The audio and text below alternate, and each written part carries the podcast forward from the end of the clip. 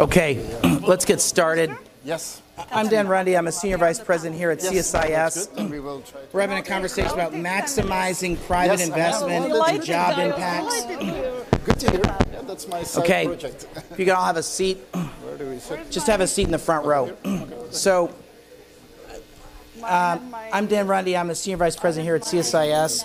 We're having a conversation today about maximizing private investment and job impacts.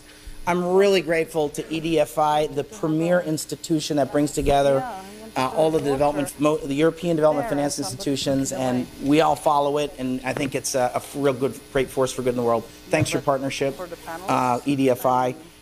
I've got uh, DFIs, development finance institutions, um, are playing a much more critical role than 10 years ago or 20 years ago. And I think they're being asked by their shareholders to step up and take on much bigger challenges. We did a report probably three years talking about this called Development Finance Institutions Come of Age. We've been very active here at CSIS, um, and we're, we're instrumental in helping get something called the Build Act completed, which basically said we needed to put OPIC on steroids. I think we've successfully done that. We've also uh, been active in, in debates, such as in Canada, in supporting and enabling uh, the development finance institution in Canada. So uh, we're big fans of development finance. It's also a there are precise instruments, um, and so uh, I think it's a, an appropriate time to have a conversation about maximizing private investment and job impacts. That that balancing both financial returns and development impacts. Before I turn the floor over, I want to do a mini survey since this is a very sophisticated and interesting group. How many of you have read the Wise Persons Report of the European Union? Hands, please. Hands, hands, hands, hands. How many of you are U.S. citizens and have read that report? No, and have read that report. Okay, I see two hands, okay? Three hands. So, Team America, this report is going to be the most consequential report of 2019 in global development. So, if you haven't read it as an American citizen, you need to read it. So, I'm going to be making it my business over the next three months to be educating U.S. citizens and policymakers about the importance of the Wise Persons Report. This is extremely consequential to not only development finance, but the transatlantic relationship. I think we'll have a chance to touch on it. Um, it's, uh, and, but there's a lot more we got to cover in this, uh, in this conversation. I'm really pleased um, to introduce uh, Alexander De Croo. He's been here before here at CSIS. He's a deputy prime minister and minister of finance. He's on the BIO board, which is the Development Finance Institution of Belgium. Alexander De Croo, c- come on up here and give us some opening remarks if you would. Come on up. Thanks so much. Give, please welcome Alexander De Croo. Thanks a lot.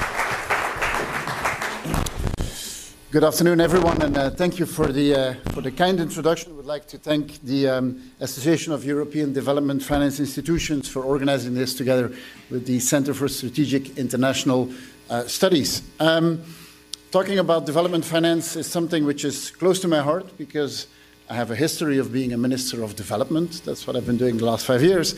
But since now seven, eight months, I'm also a Minister of Finance, which um, might sound for a lot of development ministers like the Holy Grail, because I'm mastering the money and then I would also be the one who can spend it. Unfortunately, my government is in a current affairs situation, which means that we've had elections and that we're waiting for a new government. So um, I think it's a great combination, but I'm kind of limited in what I can, um, uh, what I can do. Still enthusiastic to talk about this, uh, about this topic because um, I think that we've come a long way in the role of uh, financing and of private financing and development. I think that there's no discussion anymore that the private sector and private financing is playing a very important role in development. Um, and that role is also accentuated in the Sustainable Development Goals. In the Sustainable Development Goals, there's a lot of talking about the role of the private sector, there's a lot of talking about, uh, about partnership, and that's a great thing. It's not always been that way. And I think that everyone who's active in, uh, in the field of development knows that from time to time there is still a fight between private sector and uh, public investment. And, and I mean, we, we are not there yet. There is, especially in Parliament, sometimes very heated debates about is the private sector really playing an important role in development? In my point of view, there's no doubt about that. If you look at the world today, 80 to 90 percent of the jobs that exist are private sector jobs. and the private sector is basically giving everyone the means to survive and to thrive in this, uh, in this world. And so, very happy that it is recognized in the SDGs, SDGs that have gotten a lot of things moving, but maybe not enough, because the recent evaluation showed that despite the fact that there's a lot of enthusiasm around it, if we continue in this way, we will not achieve the goals that we need to achieve in 2030.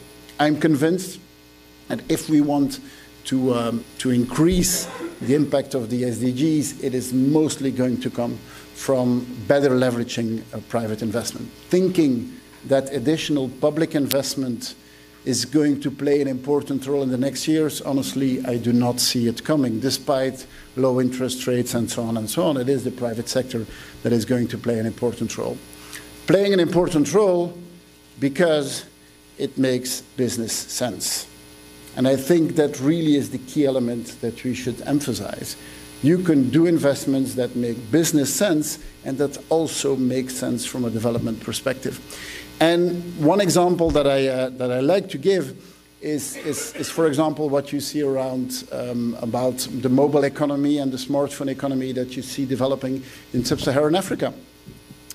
Um, you have today almost a billion smartphones in Africa.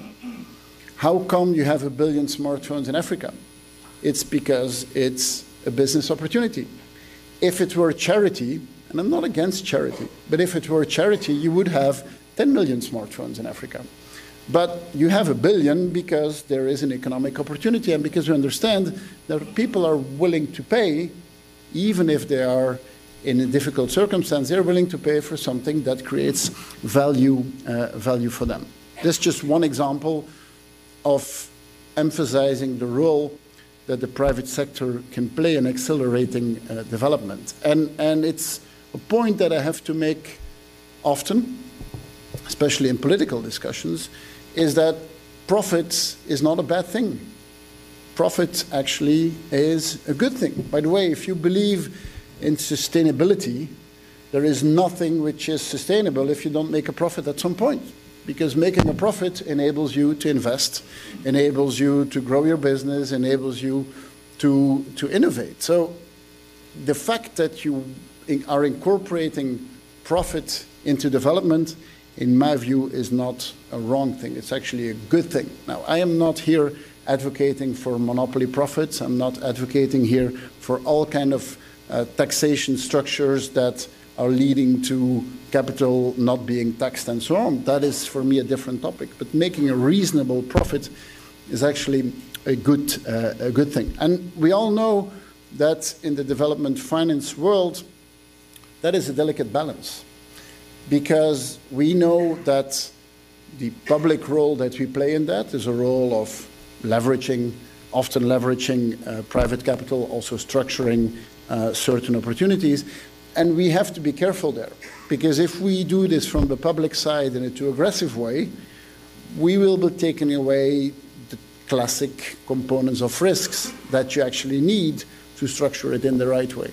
If we don't do it enough, then opportunities are not going to be developed. And that's an, a, a, delicate thing that we have to do to make sure that you don't get the typical crowding, crowding out um, symptoms that we, all, uh, that we all know.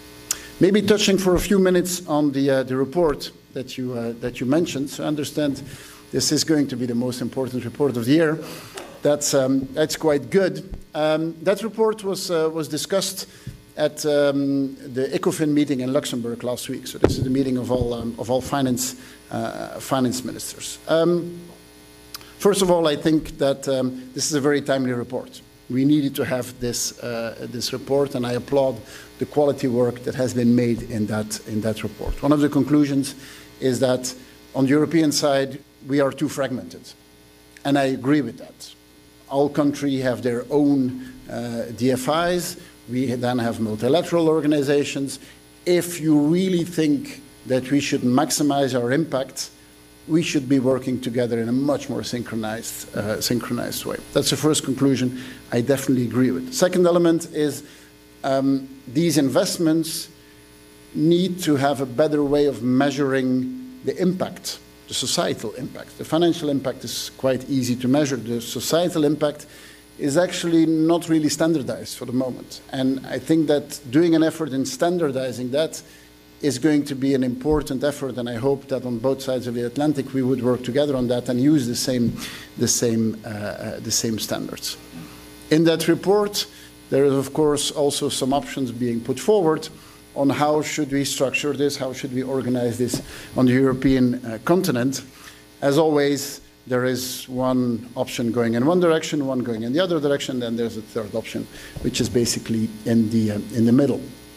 I think that the perspective that we should use in deciding what is the right structure of having more, uh, more coordination between European, uh, European DFIs is to understand as Europeans which role we play in the world. And if you look at the main dimensions where one can play a role in the world, I think in Europe we're second to none. If you look at ODA, 60% of worldwide ODA is coming from the European continent, from the member states and from what the European Commission is doing. If you look at investments in fighting climate change, we are by far the number one investor in fighting climate change, and we are a trade powerhouse. We are the biggest trading bloc in the world, and especially if you look at, for example, um, sub-Saharan Africa, we are the most important uh, trading bloc. And on a diplomatic side, we're investing a lot. We could obviously do it in a more coordinated way. It's only in the fifth dimension, which would be defense, where indeed we are not the number one defense spender, correct? And there is on the NATO side a demand to increase spending, and I agree with that, uh, with that amount. But we are on all the other dimensions by far number one in the world. But it is time, I think, on the European side to understand that all those investments would have way more impact if we also view this in a more political or more ideological way. The investments we do are investments which I think we should not be afraid of to put a certain political weight to that. You want to trade with, with Europe? Of course you can, but we will not accept child labor. We will not accept investments that are not respecting our standards from sustainability point of view, for example. You want us to invest in local private sector? Okay, that's good. But then maybe in an economy which is gender, which is gender neutral. So the investments we do, I think that today we're not leveraging this enough from a political perspective. And then in the choices that we need to make on what is the right structure of organizing this, this has implications. If you think that it is something where we need to use more political leverage, then I think that it is quite clear that one structure is more apt to that than another structure is apt to that. Now, am I here saying that DFIs should not be looking at financial returns, should not be looking at societal returns, that should only be looking at a political lens? No, that's not what I'm saying. I'm saying, but I think that that political or ideological lens is really, uh, really important one. Uh, so this Weiser report is going to be an important one. Now, we all know um, reports, we make a lot of them. Reports are useful when you put them in practice. And then I welcome an event like, uh, like, this, uh, like this tonight, where we can debate this more in detail and try to understand what our different perspectives are on that. But the key point of such a report is, of course, putting it, uh, putting it in practice. And if we can do that in a coordinated way on both sides of the Atlantic, I think that would be a good thing. So thank you again for organizing this event, really at a very timely, uh, timely moment, and I'm looking forward to the discussion that we should have in the uh, minutes to come. Thank you. Minister, stay up here and uh, wait, Katerina, come on up. So I'm so pleased Katerina Mathernová, who's the Deputy Director General of the European Commission, uh, is also going to join us as well, also a fellow alum of the World Bank Group. Yes. Um, so let's start, let me start with my favorite topic. So, so Minister, this was um, this issue of the role of DFIs in in generating jobs, I think is a really important question. I think you put a lot of interesting things on the table in your remarks. Let me just do, uh, how many of the EDFI members were early investors in Celtel or Grameenphone? So do, do, DEG, FMO. Michael Barth, you were the former head of FMO. You guys were you guys an early investor? Right. So before it was cool, people laughed and said, "Cell phones in Africa, that's crazy." So I'm sure when you when your investment officers put forward at DEG or FMO, who else who else was an early investor? IFC, CDC, okay? So CDC, IFC, FMO, DEG, an alphabet soup of DFIs. Investment officer had to go and argue before it was cool. Now this is this is kind of conventional wisdom today, but in the mid 90s, 1993, 1995, 1998, 2000, 2002, this was this was controversial. Right? I'm going to give cell phones to rich people in Africa. Turned out poor people wanted cell phones. And Mo Ibrahim, who was visionary, understood that. So if you, you talk about cell phones, so you're absolutely right, Minister. You want to have cell phones in Africa? Microfinance, banking, right? I'm not going to go, there's a whole universe of these microfinance institutions. They used to be funded by grants. They're funded by investments today. That's the, again, the DFI sector, the EDFI members primarily, IFC as well, others, critical. So, big changes. We talk a lot in the development business about sustainability and scale. So, the minister's right. You need profit to have sustainability and scale. Okay, so thanks a lot. So, Minister, um, just I want to I want to talk about what is the role of government. So, you've been a development minister, you're now the finance minister, you're the, you're the deputy prime minister. what is the role of governments? Certainly, DFIs have a role. But what are, what are the other ways that governments help mobilize private investment? Okay.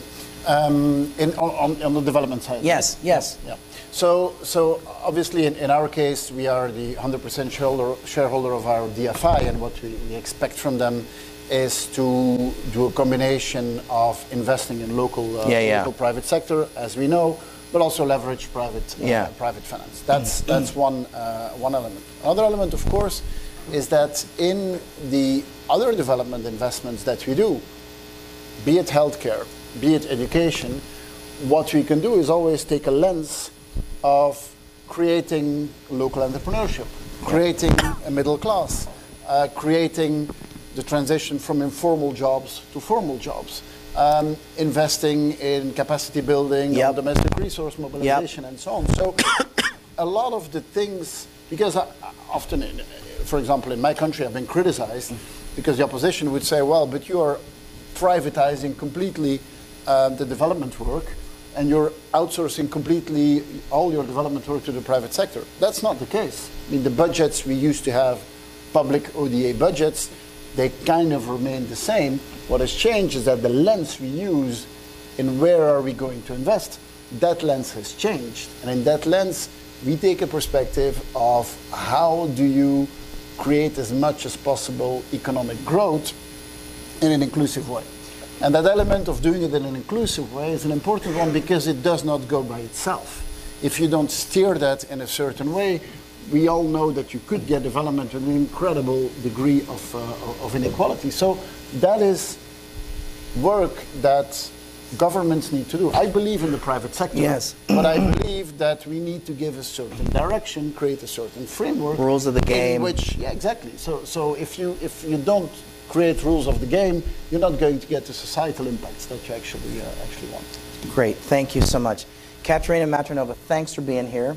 You're a Deputy you Director General in the European Commission. Um, you're an alum of the World Bank Group. You served in government in the Slovak government, Czechoslovak government, Slovak, Slovak government. Okay, you're a lawyer. You know, that, it used to be one country, but it's. I know, I know. I was trying to figure. so yeah, exactly. So, um, so, so, Katerina, you're one of the innovators in the European Union. You have. We were on a panel together in the spring meetings at the mm-hmm. World Bank. The European Union, uh, your your ministry, if I can call it that, and DevCo, which is the other ministry I know better. And you call them ministries? What do you call them? Directorates? Director General. Okay, Director Generalates. Ministries, okay. Okay, ministries are really critical to the DFI conversation and really critical to um, having a partnership with the DFIs, not just not FMO, EBRD, IFC, all are knocking on your door. Talk a little bit about the role, the, the, the engagement that you have with DFIs because you guys play a critical role. Okay. Well, first, thanks a million for inviting me. Sure. And it's an honor to be here in a city I love, where I spent mm, over a decade yes. of, uh, of my life. Um, and, uh, and it's an honor, Minister, to not only to be with you on the panel because you're a minister, but because you're a notable feminist. True. And, uh, and so it's. He just it's he published really a book. He yeah, wrote yeah, a book yeah, on yeah, it. Yeah, and uh, which I, what's, what's it called? on Amazon if you want. What's it called? Just do a little plug. So, the, so a little commercial. Uh, right, commercial. right. Buy the, it retail. Book, the book, the book is called The Age of Women, um, but the subtitle is more important. The subtitle says Why Feminism is Liberating Men. It's great. Um, and so it's basically feminism for men. Very good. And so, thank you. and I'm going to uh, indeed, indeed uh, order it, and I'll look you up in Brussels so you can sign it for okay. me. We should have had copies, and, and you uh, could have signed it outside at the reception. But next time. And and so I. Um, let me just say uh, three points, also reflecting your question and also the minister's uh, thoughtful uh, introductory remarks. One on the private sector. I think that very much, if we want to go from billions to trillions, we need to bring in the private sector. And I think we need to work with people in this room and in an in a open and inclusive way with the, with the institutions.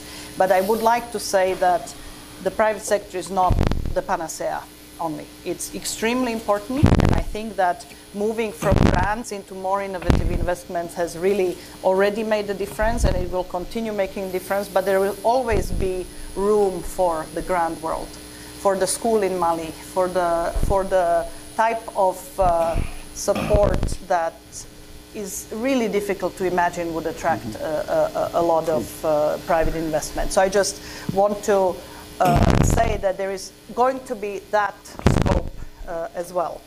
Uh, but uh, we need to do a lot more in being able to harness the private sector. And I think some have done more than, than others. And it's actually very exciting for us to, to uh, learn about the world of DFIs. And I think there is a lot of scope to work more together. Uh, I have been part of I think one of the largest innovation, public innovations that has been done over the last, uh, over the last, uh, I don't know, perhaps a decade, mm. and that was the external investment plan mm-hmm. that uh, we designed, which is the the idea of it is very simple. It's based on three pillars. One pillar is the financing, where we brought a new kid on the block, which is the European Fund for Sustainable Development. A mouthful. It's basically uh, an unconditional guarantee to de-risk the private sector investment. So that's the, that's the new type of financing that, uh, that uh, well, I said, well, we designed it, we are negotiating it. Uh, hopefully soon we will be uh, implementing it. And that sits along with the more traditional blending that we have done, which is combining our grant resources with, uh, with uh, DFI's lending. But in addition to this financing pillar, what is really critical from my point of view is, is the second and third pillar, which is technical assistance to develop bankable projects, because there is a worldwide paucity of bankable projects. We are all, you know, maybe not in Egypt, maybe not in Ukraine, but in, uh, in, in harder contexts, I think that everybody's chasing behind the same projects and, and then finding ways how to undercut each other, etc. So I think that the technical assistance to develop markets and to develop bankable projects is an important element. And the third pillar is the investment climate, but also the broader policy environment in the countries, and the technical assistance also serving that and because uh, it's really the, the, the, good policies that can, that can create markets and that can create sustainability, uh, etc. And this, partic- this pillar is particularly important for us because what we try to do in, uh, in uh, DG Neighborhood and Enlargement, where I work in, we really look at leverage not only through the financial angle, that getting more financing into development, but also policy leverage. And this is what we have invested a tremendous amount of energy and time over the last four years, is to develop connections with our IFI partners and actually jointly press on governments. We, con- we for example, my commissioner has uh, led missions, I have led missions of IFIs together. One was in Tunisia, one was in Jordan, in, uh, in, in Georgia, in uh, Serbia, in Ukraine, where we actually showed up, a lot of us, a busload of us, mm. in ministers' offices, and it makes a much bigger impact uh, than, than if one institution even as, as big as ours uh, speaks by, by itself. So that's the point on the private sector and on the innovation. And the third point I wanted to make um, at the outset, and the, the minister alluded to, uh, spoke about that, we have the new team in Europe coming in, uh, President von der Leyen and uh, her team, and she declared that she wants to have a geopolitical commission and I think it's very relevant also in the world of development finance because we are the biggest payer, but we are not the biggest player. And part of the reason why we are not the biggest player is the fragmentation. Uh, and I would even say in Europe, the, the, the addiction to subsidies that we have inside Europe, and it also uh, gets, uh, gets translated uh, outside Europe often. And I think that it's really important for us to find a way how to have a bigger footprint. We have a big footprint, but have big impact together, mm-hmm. which is both about visibility.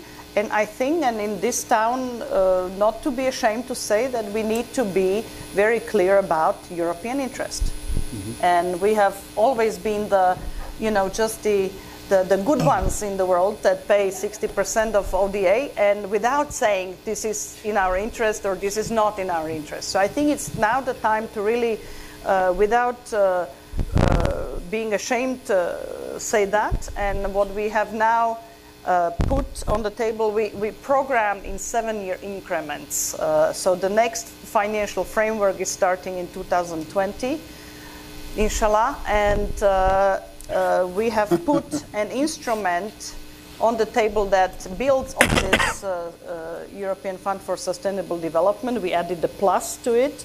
And, and that one. And you're one of the contributors to it, right? The European Fund for Sustainable yeah, yeah, yeah, yeah. And we want to build it on an open architecture which uh, not, not, every, not every part of Europe is excited about open architecture, but we strongly, mm-hmm. strongly believe in that and uh, we very much hope that uh, the EDFIs will mm-hmm. will continue and be stronger participants uh, in that. I know that working with European money is extremely complicated. Yes, I've had it, no success. So can we can we work on that? And, it's really uh, complicated.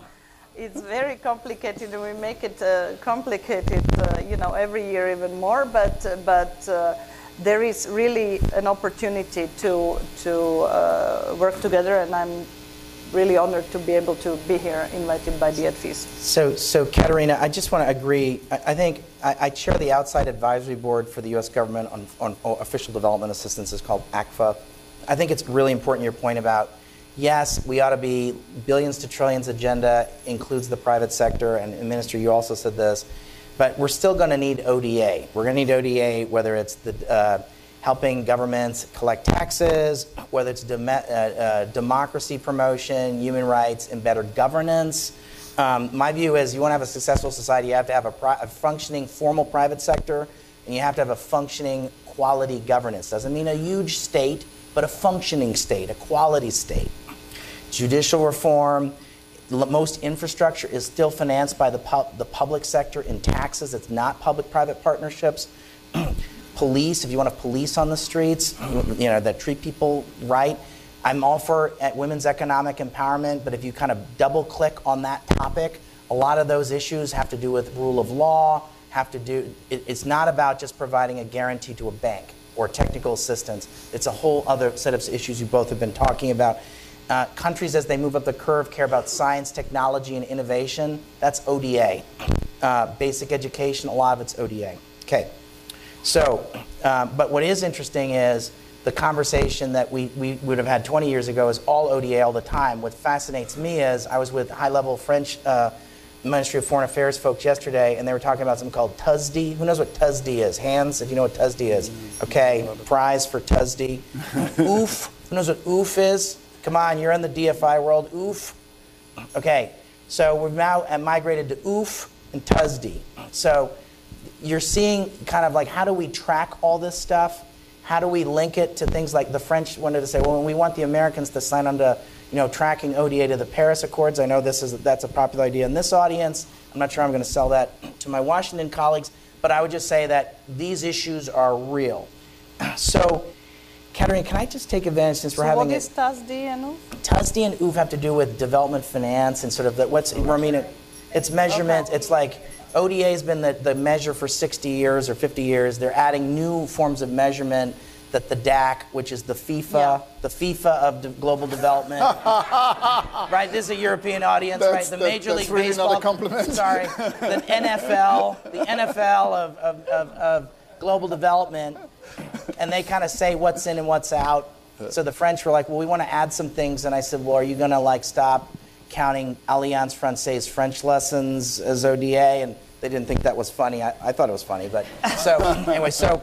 So, Katerina, can I can I take advantage? So, so this is sort of the more political panel. I know we're gonna have a technical panel, so I'm gonna take advantage of the fact that you guys are more senior and pro- opinionated, like myself. So, so Katerina, what did you think of the wise person's report? Hmm. And do you think it's as important as I think is? I think it's quite consequential. I think it's uh, I think it's uh, an important endeavor. I think it's an important report. I certainly hardly uh, uh, recommend to anybody who hasn't read it to read it. I think the analysis is excellent. I found it uh, surprisingly surprising disconnect between the the three options and the rest of the report. Yeah. I don't think they really. I don't think it's one report. I, I don't. I don't think one follows from the recommendations, but the analysis is uh, uh, very good, very thorough, with one big autistic white spot for me, which is Autistic, not artistic, right? autistic, Autistic. autistic, which is the world that that I work on, because we cover what we call neighborhood and enlargement countries. So we go from Syria to Morocco, right? So Maghreb, Mashrek, I mean Mashrek, Maghreb, uh, and then Eastern Europe, Ukraine, Belarus, Moldova, three Caucasus republics, Turkey, and the Western Balkans. And in this world, which is uh, innately political for Yeah. Europe and, and important, we have policies, and they are not primarily the SDGs and, and the Addis Accord, etc. We have the neighborhood policy and we have the enlargement policy, and those words did not appear in that report. So that was a surprising omission. Um, uh, although, when analyzing the European Commission, DG Neighborhood actually got high marks because, in fact, what I find particularly useful in the report are the short term recommendations on which I think we need to act now. I agree. And I'm very happy to say, we analyzed it with colleagues, uh, that uh, somewhere between half and three quarters are things that in each neighborhood we have developed those and do that, including, for example, country platforms. We have uh, something called Western Balkans Investment Framework, which is exactly what we do. We have a, a range of essentially all IFIs active in the region, plus bilateral donors, including uh, Switzerland and Norway uh, from the from outside the EU, where we actually have a joint governance on looking at both policies and uh, and investments and coordinating that. That's just one example Okay. for, and I think that in in critically important areas or countries for for us, we need to do that more systematically. Okay, great. Okay, so I'm gonna, I'm gonna, I didn't, I read it once. I'm gonna read it at least two more times because I think it's that. I, I write reports and I don't read my reports three times. I'm gonna read this report three times. I'm not sure I saw the word, and I want you both to react to this word. I think the DFI world oftentimes kinds of reacts funny when you talk about politics or geopolitics. They don't want to deal with it, or they think it's fluffy because it's not business-like, or I'm not doing a transaction, or it's not volume-driven. So I'm, but I want to come back. I think it matters, and I think your shareholders care about politics. They don't know what first loss is. They don't know what a capital stack is. Some of them do, most of them don't. Uh, but they know what China is. So I can tell you that the Build Act, we, it took us for 12 years. We've had one-year authorizations of OPIC. The Trump administration, when it first came on board, was going to ze- get rid of OPIC and get rid of the Exim Bank. I wrote an article in Forbes in early 2017 saying, don't get rid of OPIC, put it on steroids. So Trump, the Trump administration rightly made a 180 degree turn. Why did they make a 180 degree turn on Exim Bank and have an excellent board chair, my friend Kim Reed? Why do they have? Why have they put the OPIC on steroids? And why did they get a Republican Democrat coalition? Like one word, China. Now I'm not sure in the wise person report there was the word China, or maybe it was kind of in kind of subtle nuance, Euro style way. Maybe it was there, but I know, I know that that's an elephant in the room. So, Minister, if I say the word China to both of you, what's your reaction to that? Indeed, China was not in the report, but then, for example, last week, the ECOFIN discussion we had on it, there it was part of the discussion. I thought so. Because obviously, if you say this should be an instrument that is part of a geopolitical uh, discussion in which, we, in which we are, then if you really want this instrument to be effective, Mm-hmm. then I think you should have it in your own hands. Mm-hmm. And then, out of the three options that were being put forward, then it is logical that if you take that perspective, and from my opinion, it's the right perspective, then you should go for a structure which is a pure European structure. Um, and that is not in the report written, but it's not because it's not written that it is not an important But it's there. But it's there. It's there, and I think in this room everyone I think everyone gets the the joke. consequences uh, are of that. Katerina, if I say the word China and in relation to this report and DFIs, what's your reaction to that? Well, in in the uh, region that that or regions that uh, we cover, it's uh, something that's extremely relevant because uh, we know whether it's the Western Balkans, whether it's uh, the East, whether it's the Middle East, Central Uh, Asia? Central Asia, which we don't cover, Yeah. but Central Asia EBRD very does. much, uh, very much. Uh, China uh, uses uses its financial might and instruments to gain political foothold. I mean, there is no question about it, as well as as well as uh, use of resources, and that's really that's really the biggest uh, prize right now. Where we look at Africa, I mean, this has been going on for quite a while. I mean, the Shanghai the Shanghai consensus has been around for, for a long time, and it's only it's only gotten more more sophisticated. And the minister spoke about European standards and uh, safeguards, whether it's environmental, whether it's social, and and this is something where you you suddenly have not the same not the same playing field. And uh, so we come with, uh, with good ideas and conditionality, etc. And China comes with, uh, with, uh, with money. So I very much agree that we need to get our act together and, and overcome The I like the sound of that. and overcome the fragmentation that we have. And I think that short term, what we should do is actually uh, have much, much bigger visibility of what we already do and have a narrative and have a branding, which the report also Okay. talks about. What we have tried to do, it's not about China, but it's another player that, uh, that doesn't always play by Which one is that? Cleanest of rules, which is in Eastern Europe, which is Oh. the, the big brother. Oh, yes. And it was it was the it was the impact of Russia in the neighborhood that prompted us to actually do a common branding. It was not easy to sell it to our IFI colleagues, but uh, we had to break some arms. But uh, we now I want you on my team. we This now good. brand we now brand our investments in the east as EU4.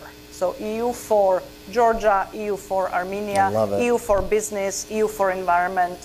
And we now actually got an agreement uh, with with our partners that you know they still will have their own Yeah. logos, but but the meta branding is the one EU4. I'm not saying this is. Uh, applicable to the whole world. It can be some other branding, but I think that this is something we really, we really need to do to, to actually be able to brand together what we already do. Now, the next step would be an establishment of a new institution. I'm not sure you and I would have exactly the same view on. Uh, and don't forget, your friends, the Americans, may have a view on this too, right? Because we shareholder in the of the EBRD, options right? would be the best, but Right. uh, but uh, I think that we need to seriously consider that.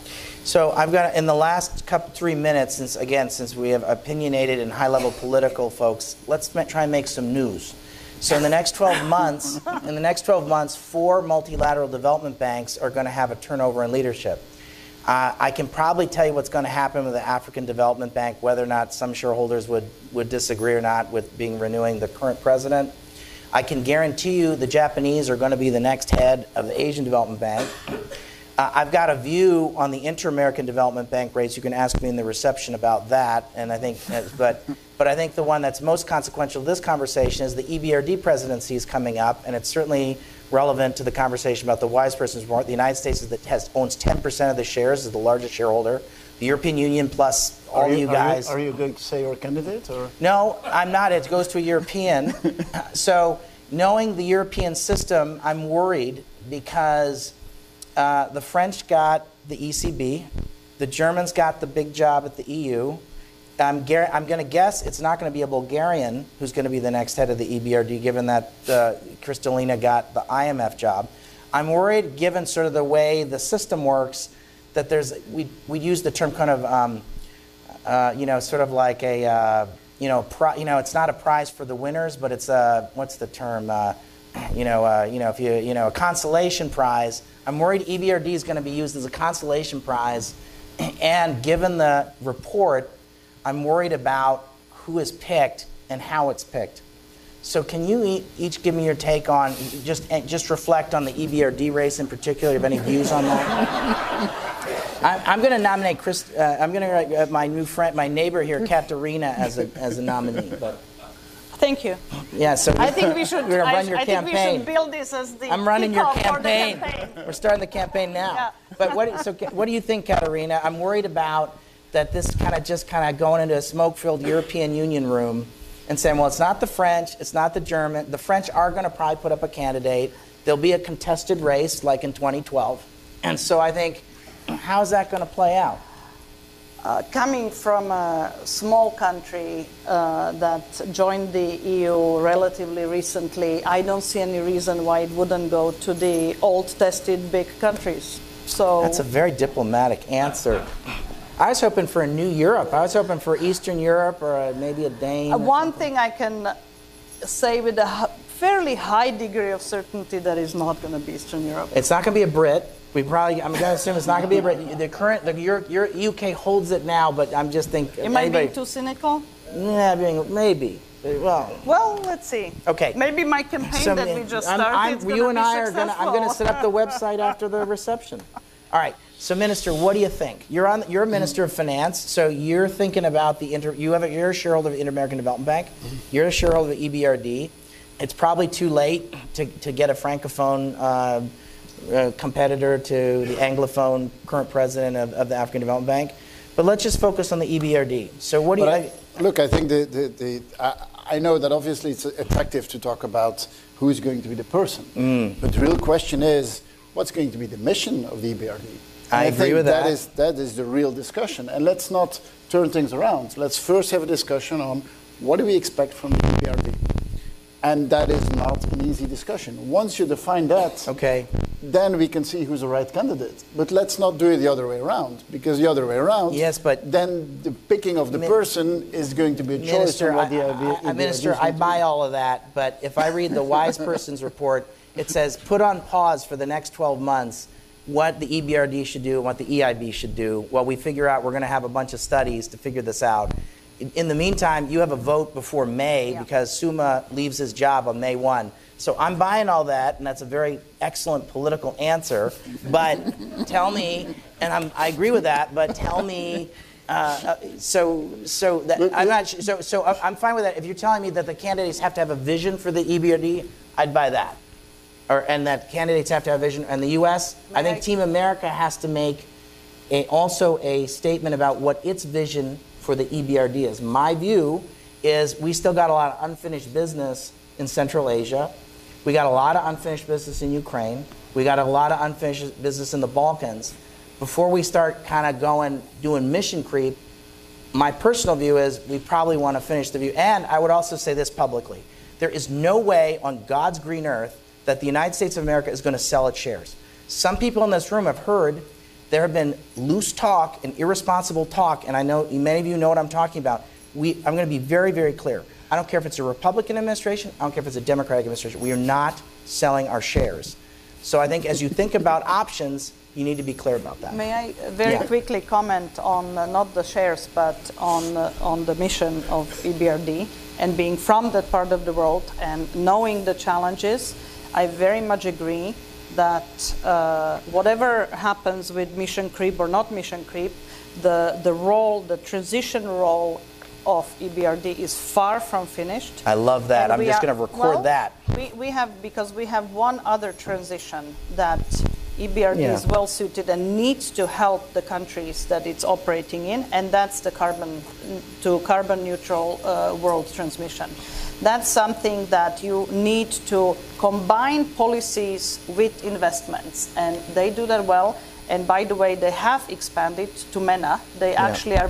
Five years ago, there was no mandate for MENA, and now last year, uh, um, Egypt was the largest country of operation. So in our in our geography, which is about close to 70% of EBRD's uh, EBRD's portfolio, they are very very uh, active. So I think that the concept of transition, which is evolving and now includes other issues, is far from finished. Okay, Minister, you have the last word. I actually have to go. Uh, which is, That's, which that is works. Great That's great. That's a wrap. Please thank the minister. yeah, thank you. No, actually, I thought this was a great discussion. I, I don't have that much to add to it. I think that the, the discussion on who is it going to be, that that is, of course, I mean, that's a discussion that is an exciting discussion, and I, and understand that's what you want to push for the discussion on what is the EBRD going to do, what is the EIB going to do, is the key discussion. And I don't agree that your reading of this report is that in the next 12 months we're not going to have a discussion on that. That I don't agree on. I think we cannot afford ourselves for the next 12 months not to talk on that. I would just say that if the United States wants to insert itself into the search process of the EBRD, we are going to have to have a very clear vision about what we want out of the EBRD so that we have a seat at the table um, and so I expect and hope that Team America, both Republicans and Democrats, will, will, will do that. And I'm going to push hard over the next two months to, to get that done. We share that. Please join me in thanking the panelists. Good, thank you. All right? Okay, thank, thank you. Thanks. All right. Thank you. Oops. All right. Here at CSIS, and we're going to switch a little bit gears. I'm not going to ask you about China or the Wise Persons Group. Uh, this panel is on investing uh, to create jobs. And so we're going to talk about the role of DFIs in, in job creation and in, more importantly, in um, measuring the, the impact uh, and, and, and jobs. So uh, we have a very distinguished panel. Thank you for coming. Uh, we have Liz Lloyd. She's Chief Impact Officer at CDC Group uh, of the UK. Uh, we have also um, Chantal Korteweg. She's Director of Stakeholders Strategy and Knowledge Management of uh, FMO Netherlands. Welcome.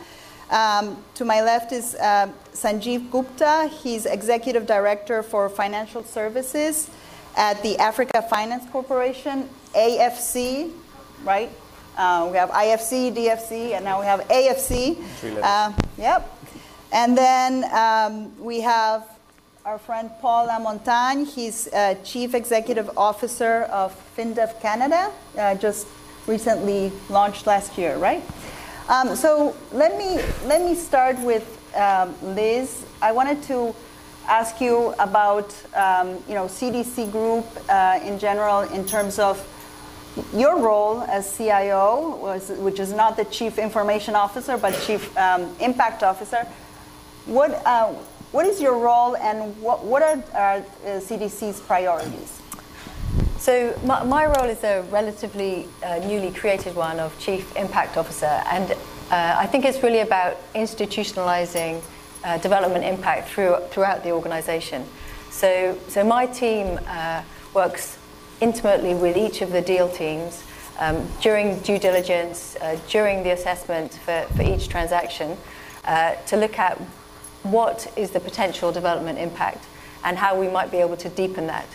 Uh, and then uh, we look across the life cycle of every investment. We monitor how we're doing, uh, and eventually uh, we, we uh, evaluate what we've learned and feed that back into the strategy, uh, strategy development. So it's really about making sure that there is always that development impact voice at every table. Mm-hmm. and, and that is really what we do. And CDC as a, as a group has been is a DFI, and we have been uh, for 70 years investing, investing and creating jobs. Uh, and I think what probably differentiates us from others is we are more equity focused, uh, and we invest in, in some of the hardest to reach places. So in Africa and South Asia, uh, and in, in particularly in, in the poorest countries. So that is probably what differentiates, differentiates us from many other DFIs. Um, can you, can you talk a little bit more about, you have a tool called the Development Impact Grid. Can you explain a little bit what that, that is uh, and uh, how do you implement it? Yeah, so that is, uh, is a, a, screening and a portfolio sort of allocation tool that we have been using for many years. And it helps prioritize towards uh, the, the hardest countries and the sectors which create the most jobs. And so we score every investment according to that uh, sort of uh, that, that sort of that set of criteria, and it helps ensure that we are sort of we our, our portfolio is focused on uh, the hardest countries and the, the sectors mm-hmm. which create the most jobs. And you know why are we interested in jobs? I think one of the re- one of the reasons we're interested in jobs is if you if you ask people, uh, if you use the Afrobarometer poll, uh, and which they they did uh, you know, and asked uh, those living in Africa, what is your uh, sort of SDG of most concern? It was decent jobs and economic growth. Uh, so I, I, think there's a real resonance mm-hmm. there with, you know, what we're doing uh, and listening to the voice of others. And I think my, my colleague Paddy Carter has, has written a report on, you know, wh- why jobs. Uh, yeah. So there's, there's and we have copies. Uh, this is another uh, marketing. Uh, we have some copies uh, for for you on this uh, jobs reports if you if you want to take a, a, look. And you know it's interesting uh, about Africa. I was in Nigeria last year. We did a, a study on the future of work um, in developing countries and. Um, one of the economists that we interviewed told me, you know, it was a very striking phrase. He said that a lack of jobs can make somebody more entrepreneurial or it can make a, a, a young person more aggressive. So I think, you know. Well, that's, that's a really interesting point because one of the, the, the, the sort of uh, aspects which, which Paddy's report kind of highlights is it is it's absolutely about the kind of direct economic impact, but there are also other kind of aspects, social, yep. sort of environmental things around sort of decent work, pride, uh, and other sort of uh, social aspects which we can take into account. And I think as a DFI, as was mentioned before, you know, our role is about decent work, it's about you know, safe work, predictable work, and we can add a lot of value in our conversations with investees who are often really uh, delighted to have conversations about, uh, you know, how do we re- reduce attrition, you know, what, what is a really good way of getting a better gender balance and why, why you might want to do that. So that's very much part of our, we see that very much as part of our role. Um, Chantal, let me turn to you. Um, how do you, how does FMO, um, you know, take into account impact in their investments? And uh, can you explain a little bit what, you know, how do you differentiate uh, with other D- European DFIs? Yeah. So FMO is the Dutch Development Bank. We invest in over 75 emerging markets um, to empower entrepreneurs to build a better world. We focus on three sectors agriculture, food and water, financial institutions, and renewable energy. Um, we provide loans, take, uh, provide guarantees, or take equity stakes. And uh, beyond the financing, we work a lot on capacity building. Um, So I think what differentiates us is to uh, we have really scaled up our business to catalyze third-party money um, and to to catalyze and crowd in the private uh, investors for private sector investment. Another area we um, are focusing on more and more is being part of innovations and innovative solutions. So thinking about blended finance structures and entering into non-traditional partnerships with NGOs and all kinds of other partners to really complement each other and to uh, provide the solutions our clients are asking for. Um, so, how do you see? Uh, what is like your vision for um, measuring development impact and harmonizing, you know, the measurement across, you know, the different, your, at least the European DFIs? Yeah. Is yeah. So, thanks for that. So I think um, just to take a little bit of a historical context here and describe quickly the, the evolution of this. So 20 years ago, I think all the, the DFIs kind of assumed their impact by being additional and going to places other commercial investors found too risky. Um, 15 years ago, that wasn't enough anymore, and we all started to focus on environmental and social best practices and trying to mitigate risks from an ESG, so environmental, social, and governance perspective. Uh, we still do that, but uh, nowadays we are all looking at how to track our positive impact. So you can look at different levels for that. So on a deal level, thinking about the number of female entrepreneurs, for instance, you are uh, reaching, or the, the number of smallholder farmers. Um, thinking on a portfolio level where ex ante, so before we enter into these investments, we estimate if they will qualify as uh, uh, contributing to, to climate action, so SDG 13, or to contribute to reducing any inequalities. And of course, on a sector level, where um, after a couple of years, we would do evaluations to look at our investments across the sector and to see what the development impact has been. So I think this is a really interesting time where we we all see the business case, as the minister also uh, explained to us, why we need to undertake a harmonized effort to do this. So indeed, to to explain our story better, where is our money exactly going, and why is that meaningful uh, to the people on the ground, but also um, aligning methodology will allow us to collaborate much more efficiently and effectively. Thirdly, um, it will increase efficiency for our clients. So many of our clients have multiple uh, DFIs investing in them, and we all have different reporting requirements, and that's just super burdensome for clients like AFC. Um, so aligning and harmonizing on definitions, methodology, how we report on that is, is in the interest of everyone and especially our clients.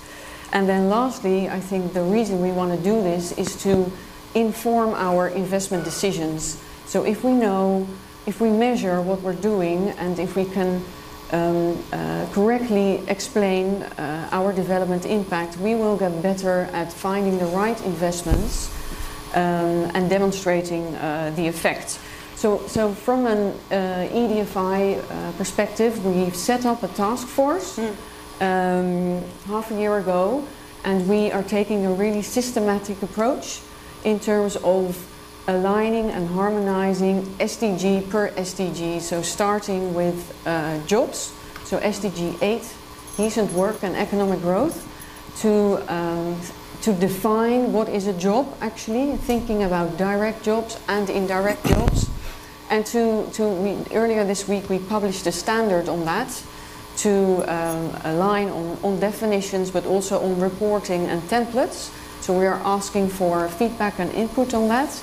And on the indirect job side, we have developed a model um, which is an input output model uh, and where we take induced effects into account. Um, and we would uh, we want this to be open access and we want to, to work with what is what is there, what exists. So indicator bases like uh, HIPSO and Iris Plus are things we are working with. Um, and we are keen to expand this initiative um, globally and, uh, we, and invite other institutions and organizations to join efforts, um, the IFC, the African Development mm-hmm. Bank, but also pension funds or commercial investors to, to make this a, yeah, a global effort. I guess with the, with the dream or with when you say when you start with the end in mind, thinking about international impact reporting standards at some point in time and working to de- together to, to get there.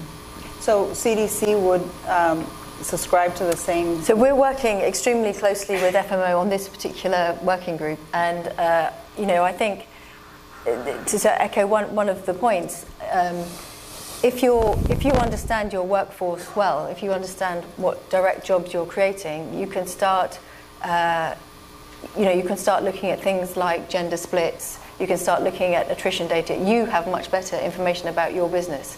So I think uh, having one, one standard that is useful for the business and useful for reporting is really, really the common goal. And these are formal jobs that you're measuring? These are, well, there's, there's a couple. There's direct jobs and indirect jobs that we're working at through this. Okay, I, I wanted to turn a little bit about, you know, the conversation to Africa and, you know, and, and talk a little bit out, about AFC's priorities and uh, your portfolio of deals. Can you explain a little bit to the audience what what AFC does and what are your uh, priorities? Yeah, sure. Uh, and good evening, everybody. Uh, when I was actually invited uh, to come and speak, uh, and I saw the, the guest list and the list of panelists, I was a little worried because uh, it looked like I was the only African institution sitting here. and, and while it was very easy for me to feel very privileged and honored, a kind of a dark thought came that, am I going to be the whipping boy here? Right? because uh, if one looks at the DFI world today and if one looks at the, the problems that, that we are all trying to grapple with, I think, uh, unfortunately, uh, narrative aside, uh, on a disproportionate basis, uh, Africa seems to feature for all the wrong uh, reasons, right? Mm-hmm. And, and that in itself means that a lot more dialogue needs to be had around Africa. So I'll try my best as one individual representing 1.2 billion people to, to try and s- explain what we do. Um, but in many ways, what we do in Africa Finance Corporation, and in fact, I was in a meeting this morning and, and it struck me that roughly 90% of people that I met didn't know what AFC was. Well, so, and then you also you, you have IFC, and now you have the DFC, which is the new OPIC. So, yeah. Um, no, so we all believe in the three-letter word in this industry, right? So, um, but, but it struck me because, you know, when it comes to the continent generally, uh, there is always this thing about the continent being shrouded in mystery and, and secrets. And I think we epitomize that, that, that we're doing some good work, but nobody seems to know about us, which is probably our failing as well. So, who are we? Uh, we are a multilateral uh, financial institution. Mm-hmm. Uh, we were actually set up by African governments with African money, based in Africa, resourced with Africans to invest in Africa. Right? So, pretty unique combination. Mm-hmm. 12 years back, 12 years down the line, where are we?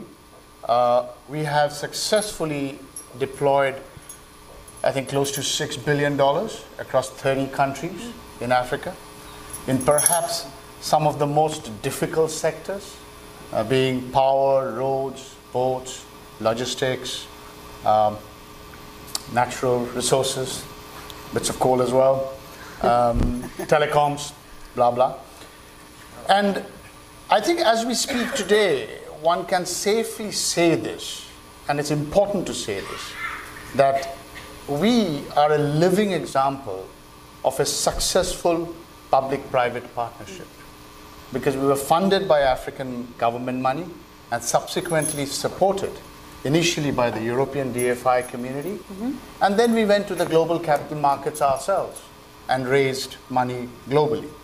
Today we are rated A3, which makes us the second best credit rated institution in the continent. So fundraising seems to be a lesser challenge for us. Deploying it seems mm. to be the bigger one, which in itself is such a contradiction in terms. When you see the opportunity that is out there uh, you kind of say, what's 6 billion? And how can you say deploying is a challenge? Well, the previous panel, sorry to interrupt, Yeah. talked about bankable projects. Which is where I, I actually was going to say three things that came out of the previous panel. Exactly that. That bankable projects is the biggest challenge and also the biggest opportunity. So, one of the things we've done, and actually FMO and us have done it very well, is we have set up a dedicated project development facility which takes early stage project development risk so that projects can see the light of day. And the way we position ourselves is to say that policy is easy. In fact, the minister said reports are easy, there needs to be acted upon. We believe that our biggest role is how do we translate policy into projects? And that's not going to happen if we don't do that PD space. The second thing the minister said, which struck me, was that multilateral institutions, DFIs, should not run away from the objective of making money. And again, we are a living example. We've been profitable. We never had to go back to our shareholders in the last 12 years. Uh, and on the back of that, we managed to sustain ourselves. So, overall, I think the story that one needs to accept and understand when us as a player in the African continent is, is, is, is concerned about is that one has to engage, one has to spend time developing it, but most importantly, and we have this little, little uh, filter in our investment committee where we say that everything that can go wrong will go wrong. So, what are we going to do when it goes wrong? And we apply all our projects to that test. And maybe that's why we've been reasonably successful. So Sanjeev, how do you balance, um, you know, this issue of profitability with impact and job creation? How, you know, how do you um, balance those objectives? Is it Yeah, so one? So we've been probably been fortunate or, or conveniently naive. Uh, it depends on, on which side of the table you want to come from. But because we were a PPP and our- our largest shareholder base was the private sector, from day one, our conversation tone at the board level, at the strategy level, was to be commercially viable. So I can tell you, however harsh it may sound, that we have always kept commercial returns on our investments as our top priority. Mm-hmm. And we believe that works. Why it works is because if you are going to have, at a management level, at a strategic level, that objective, that people who give you money must have an appropriate return, it percolates down to how you look at projects, how you manage risks on projects, and how you make sure that investors who come into those projects actually do what is commercially viable for that project to succeed. So, to answer your question, we think that if you look at projects from a commercially viable point of view, everything else follows. It's what we call the virtuous cycle. So, even job creation, uh, to us, and I'm probably stating the obvious, is, is not an end in itself. It is a culmination of everything else you do right. If you're not going to develop projects which are in the core sectors, you're not going to create manufacturing. You're not going to create entrepreneurship. You're not going to have trade. So if you're not going to have all that, how are you going to create jobs? So we see our mission as pretty straightforward stuff. Build the core part of Africa, which is around power, which is about roads, which is about logistics, which is about ports, which is about telecoms, so that entrepreneurs can flourish, trade can flourish, and industry can be created, and jobs will happen. Okay, we'll get we'll go back to the issue of jobs um, a little bit later, but I wanted to, uh, you know, um, invite Paul. Uh, you're the new kids on the block, and uh, you were just launched last year. I wanted to get a sense of what are the new the, the new deals that you're doing, and how do you see your uh, priorities? Is, are jobs, uh, job creation, a, a big priority for FinDev Canada? Uh, if you could speak about you know the, those things. Yeah, thanks, Romina. Thanks to you and Dan for having me back, and EDFI as well, uh, being the, on a panel of Europeans and Africans. Um, proverbial new kid on the block. It's been interesting since we started at WeWork 18 months ago. There's been a, a real interest in what it's like to build a, a new DFI from from scratch. Um, and uh, Dan, thanks for all the good work you've done with others uh, to launch the new USDFC. So it's Adam now is the new kid on the block. And, and, and as a result, I was glad, Dan, that a FinDev Canada CEO job wasn't included on your list of potential vacancies. Uh, I'm, I'm here We're for hoping you stay a I'm here for a while. Thank you.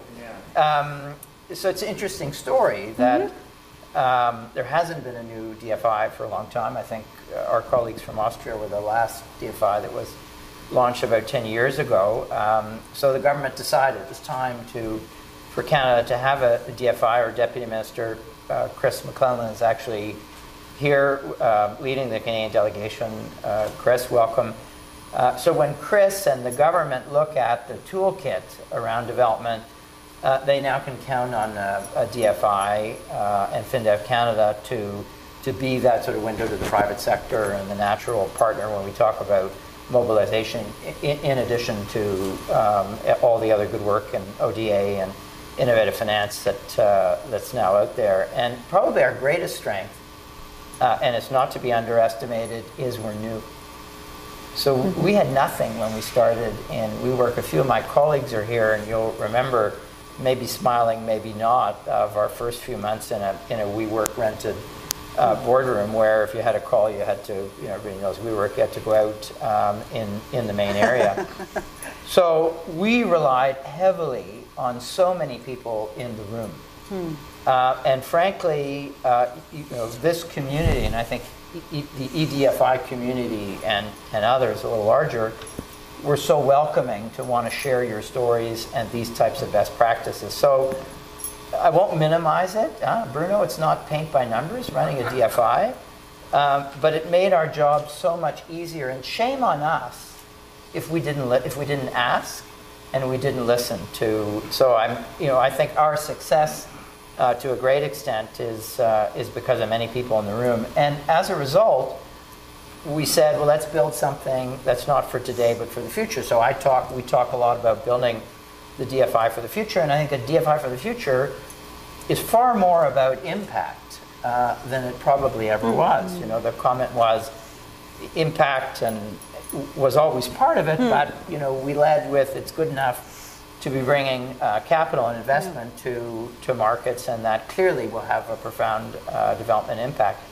Now we're a lot more strategic about it. We're, we're thinking about it. So um, if I if I was in the movie business, and I, I do dabble a little bit in writing this and that, um, I would call this movie, which we won't talk about today, Dan. uh, I'd call it um, Impact Fund meets DFI. Impact Fund meets DFI. And in the meeting we had a little bit earlier today, um, it sounded like there's a bit of a love story now between impact funds and impact and DFIs. But this isn't a love story. I think it's a drama. It's a drama because we can't fail. Well, you have Huh? to change Becau- the name. Because they're going to have to change the name. So, um, you know, building a new DFI for the future has a lot of advantages being a DFI construct and a lot of disadvantages. A- And, and folks in the room will know this. So, great advantages is when I was hired, I was given a $300 million check, and that's great. I've never, you know, I've been an impact investor and raising money all my life. Nobody's ever given me that much money. Uh, but comes with that huge responsibility because uh, you know although we want to be entrepreneurial, we we need to clearly define the sandbox that we're in. Um, so dealing with things like reputational risk and shareholder relations and ESG and compliance and ethics and all the things that requires that we're required to have in place to actually you know build build this uh, DFI for the future um, properly. The, the last thing about being new that, that I'll say is timing is everything. So it's great to have been born into a world where we're trying to align everything we do along around one of one or more of the 17 SDGs. So um, my kids always laugh because in the morning I you know, get dressed, put on my tie, and I don't leave the house without my SDG pin, and everybody now recognizes me. And if you haven't worn the SDG pin, I promise you it's a conversation starter everywhere. um, you know, it's so beautiful. Is that your logo? What does it mean? And so it's worrisome that nobody knows what this pin is. But um, coming from a week at the UN a couple of weeks ago at uh, UNGA, I really am heartened that I think that there is a growing sense that there is an emergency. Uh, and we've got 10 years to address this emergency. Uh, and if we don't do, then um, the consequences are dire. So, and I'm going to sort of perhaps end on this. So, we built uh, a development bank focused entirely on impact at the start. So, how did we do it? We spent almost a year consulting with the stakeholder community in Canada, uh, making sure that our ideas uh, were aligned with not only the ideas of our uh, shareholder, but um, ideas of the stakeholder community. And before we dealt with building uh, an enterprise risk management framework and an investment strategy, we worked long and hard on building a development impact framework uh, and a tool on top of that that would help guide our investment decision making process. And probably where we are known, Romina, most is around the importance that we place on women economic empowerment, SDG 5. So um, we did four what we think are very important things to ground gender, and this is a, a, a much better looking panel, Dan, from a gender standpoint. I, it was, it was great. the last one was great, but just pointing that out. Four things. One is we set a strategy. Two, we had our board approve a policy that on our waterfall is at the top. So all other policies need to align with our gender policy. Three, when we constituted the investment committee, we gave a voting seat to our colleague who's responsible for gender. And four, everything we look at, we look at through a gender lens. And, and that's not always easy. Doesn't mean that all our investments um, can be defined as gender smart investments, but we look at all of them through that lens before we make uh, any investment decisions. So one follow-up question, a very hard one. Um, did you read the minister's feminist book?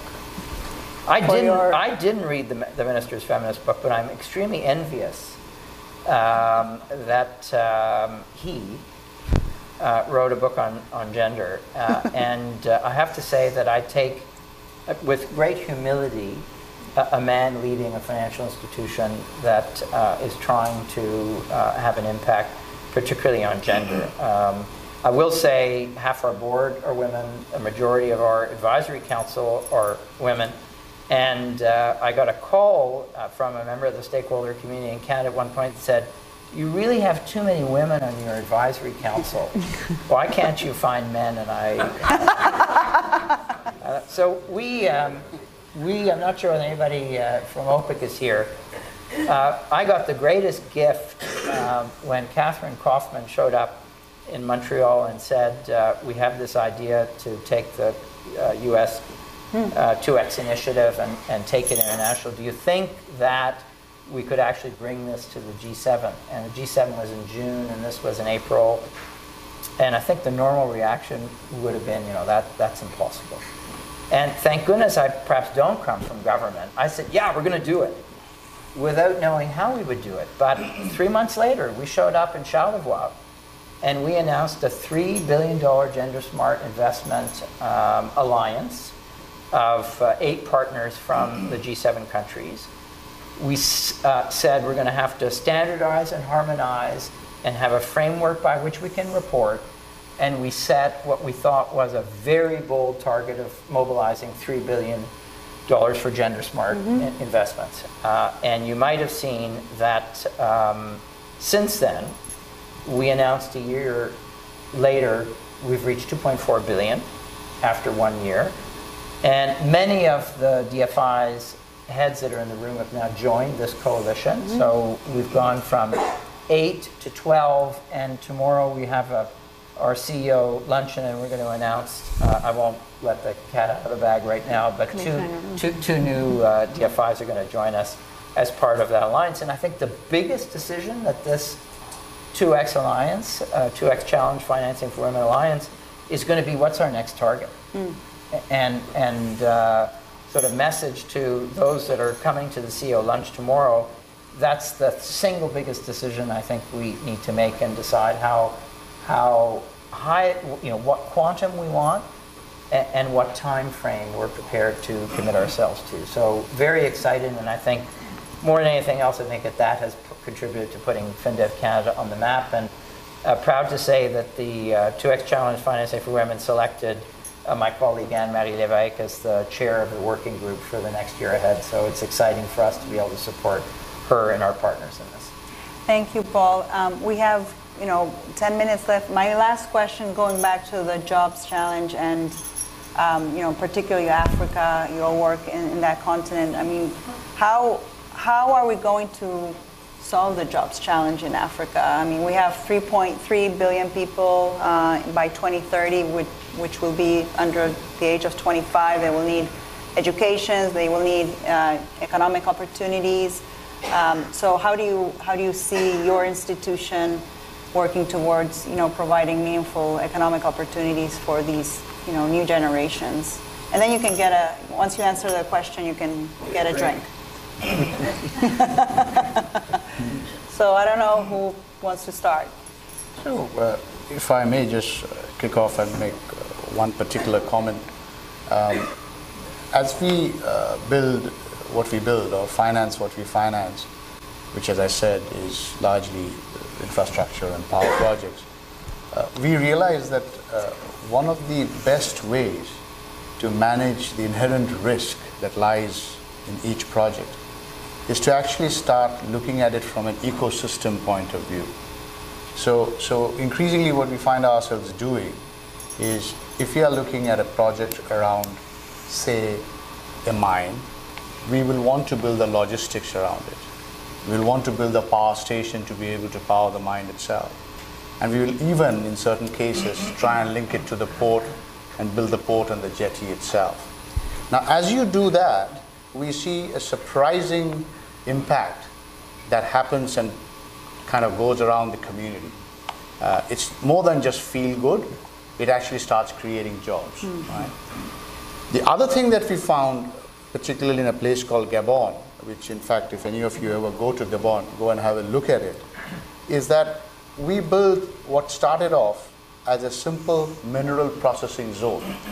And then we realized that Gabon is known for its timber exports. Right? 90% of Gabon is woodlands, and people cut trees mm. and send it off with no real uh, scientific way of replanting and managing the process.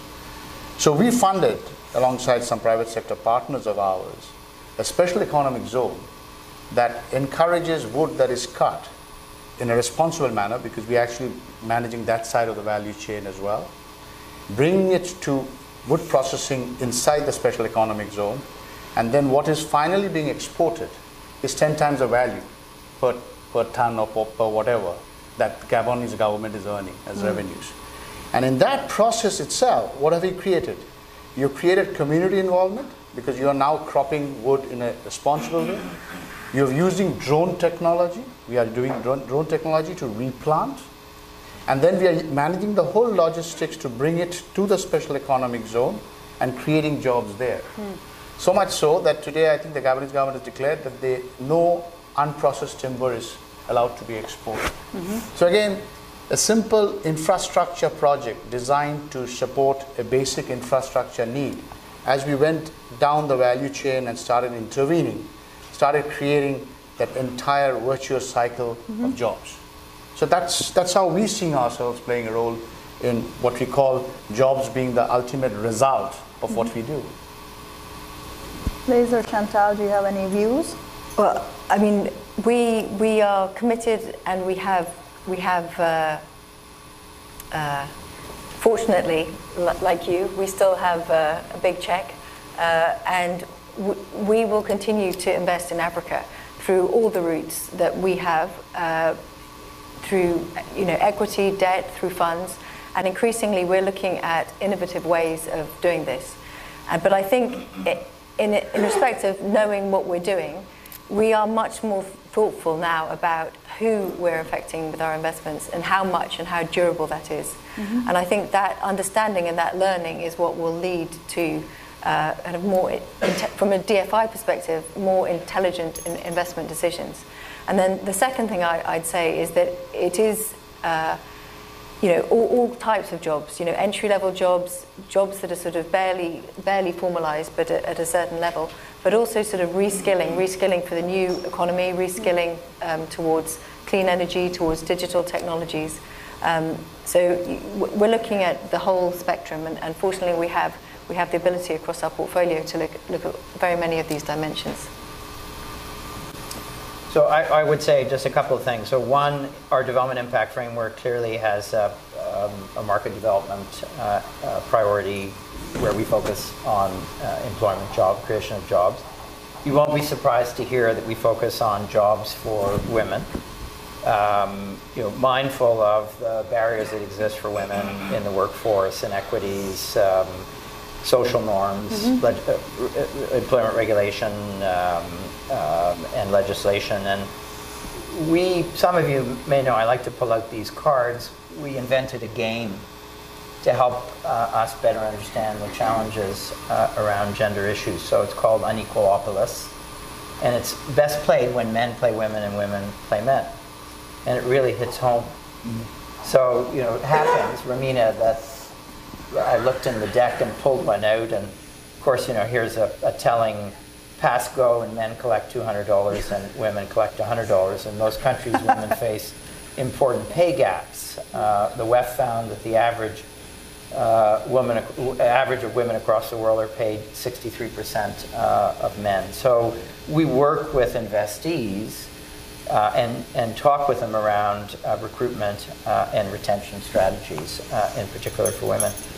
Lastly, we're very focused as a new DFI on trying to get our ticket size down and deal where we think the sweet spot is for the creation of jobs, which is the SME mm-hmm. space, of course. They're going to create the most amount of jobs. So with um, CDC, uh, Proparco, OPIC, and the MasterCard Foundation, we're just finishing uh, the biggest business bank competition for women in uh, Africa. We're running it in East Africa. It's called Invest Impact um, and it's looking to identify 100 uh, top potential uh, women uh, owners of, uh, of businesses in East Africa. And we're going to have the final event, very exciting, uh, at the end of, uh, of November. So this is identifying a group of cohorts that we really can um, work with either from a technical assistance, capacity building, or an investment standpoint to really try to get their businesses in one form or another, depending on the level of development uh, and contribute to job creation mm-hmm. as well. Very briefly, I guess. Um, it's about time that investors see the opportunities to invest in Africa, I would say. And I'd like to reiterate the importance of this harmonization initiative. And if we do that step by step, for the reasons I, I explained before, I'm sure we can create all these jobs uh, across Africa. Thank you. Um, before uh, I give the floor to Dan and Bruno, um, there are uh, several reports we put out there. Sorry, Dan, but the wise person's report is not the per- most important. CSIS reports are the most important. So uh, please, uh, as one. you, yeah, that one. As you head out for the uh, reception, um, please grab a, a, a copy and um, I please thank you for thank the you. panelists.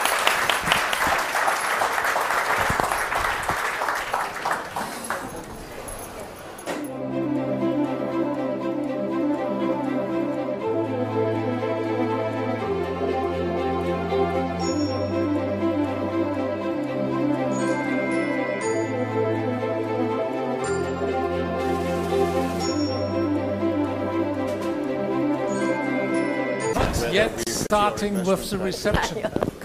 Uh, since uh, Dan put uh, the, the vice person's report uh, on the focus of, of, of, this debate, I think it's appropriate that you to let you know also the position of uh, the EDFI. So we welcome very much the report. And as the minister mentioned, and as the deputy general mentioned, we see the need to focus very much on the short-term measures.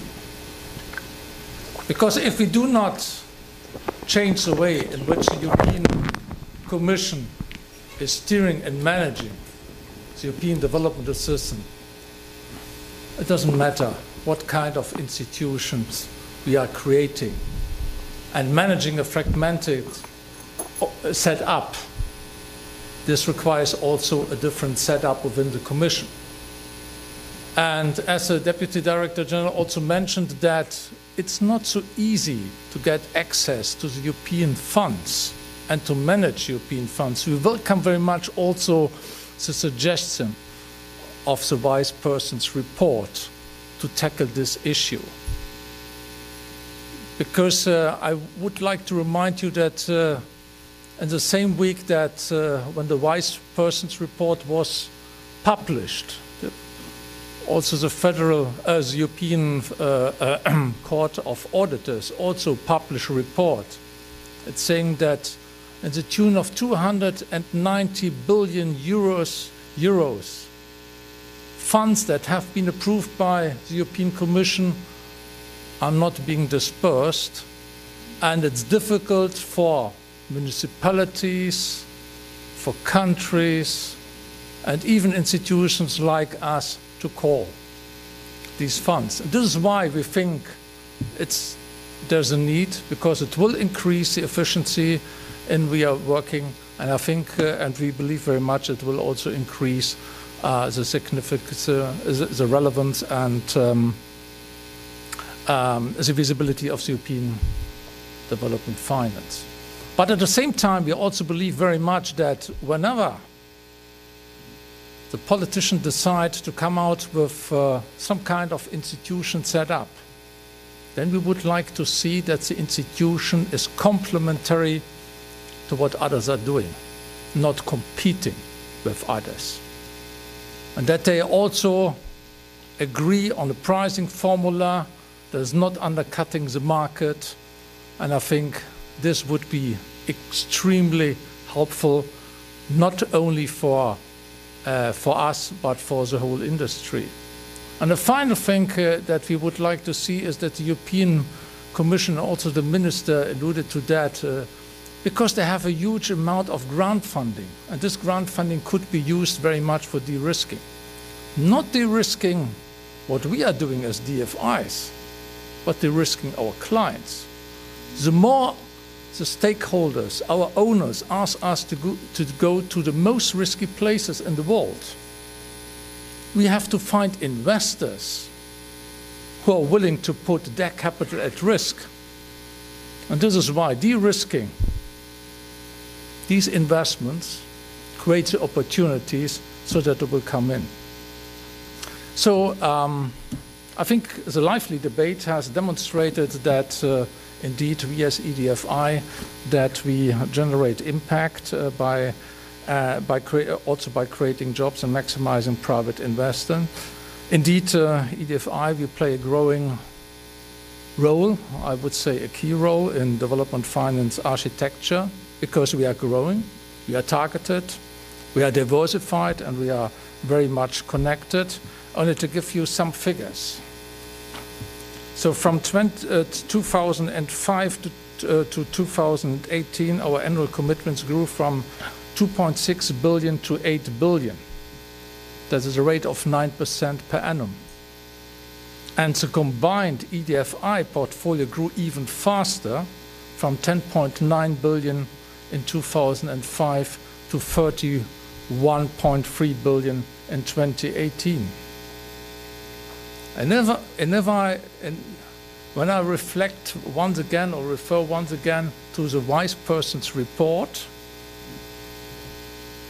the three institutions that are mentioned there, the EDFI, EBRD, and EIB, account for roughly 18 billion of new commitments in 2018, and eight out of the 18 are coming from us. So it once again underlines our uh, significance. And I would like also to mention another figure. 74% of what the European Union is financing in the private sector in Africa, in sub-Saharan Africa, is financed by us. But having said that, we know that figures on commitments, portfolio, disbursement is not enough anymore in light of the SDGs. It's impact that counts. And this is why, as Chantal has already alluded to, we have embarked on a very ambitious and a very bold harmonization initiative where each year we decide what kind of reporting harmonization we would like uh, to take up uh, in terms of SDGs.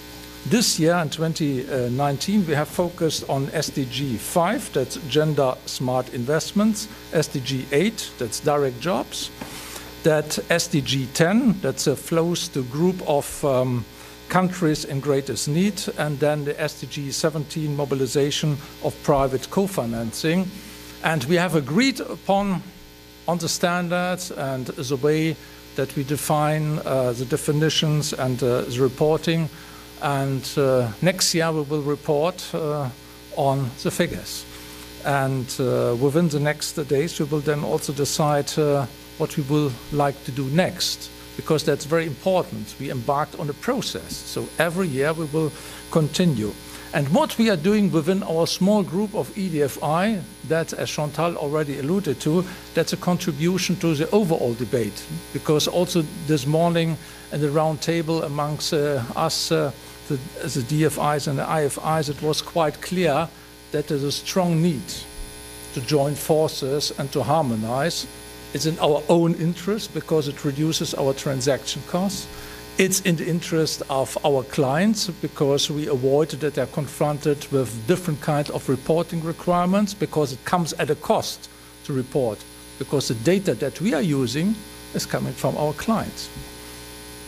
So having said that, um, uh, no, I would like also to make um, another point.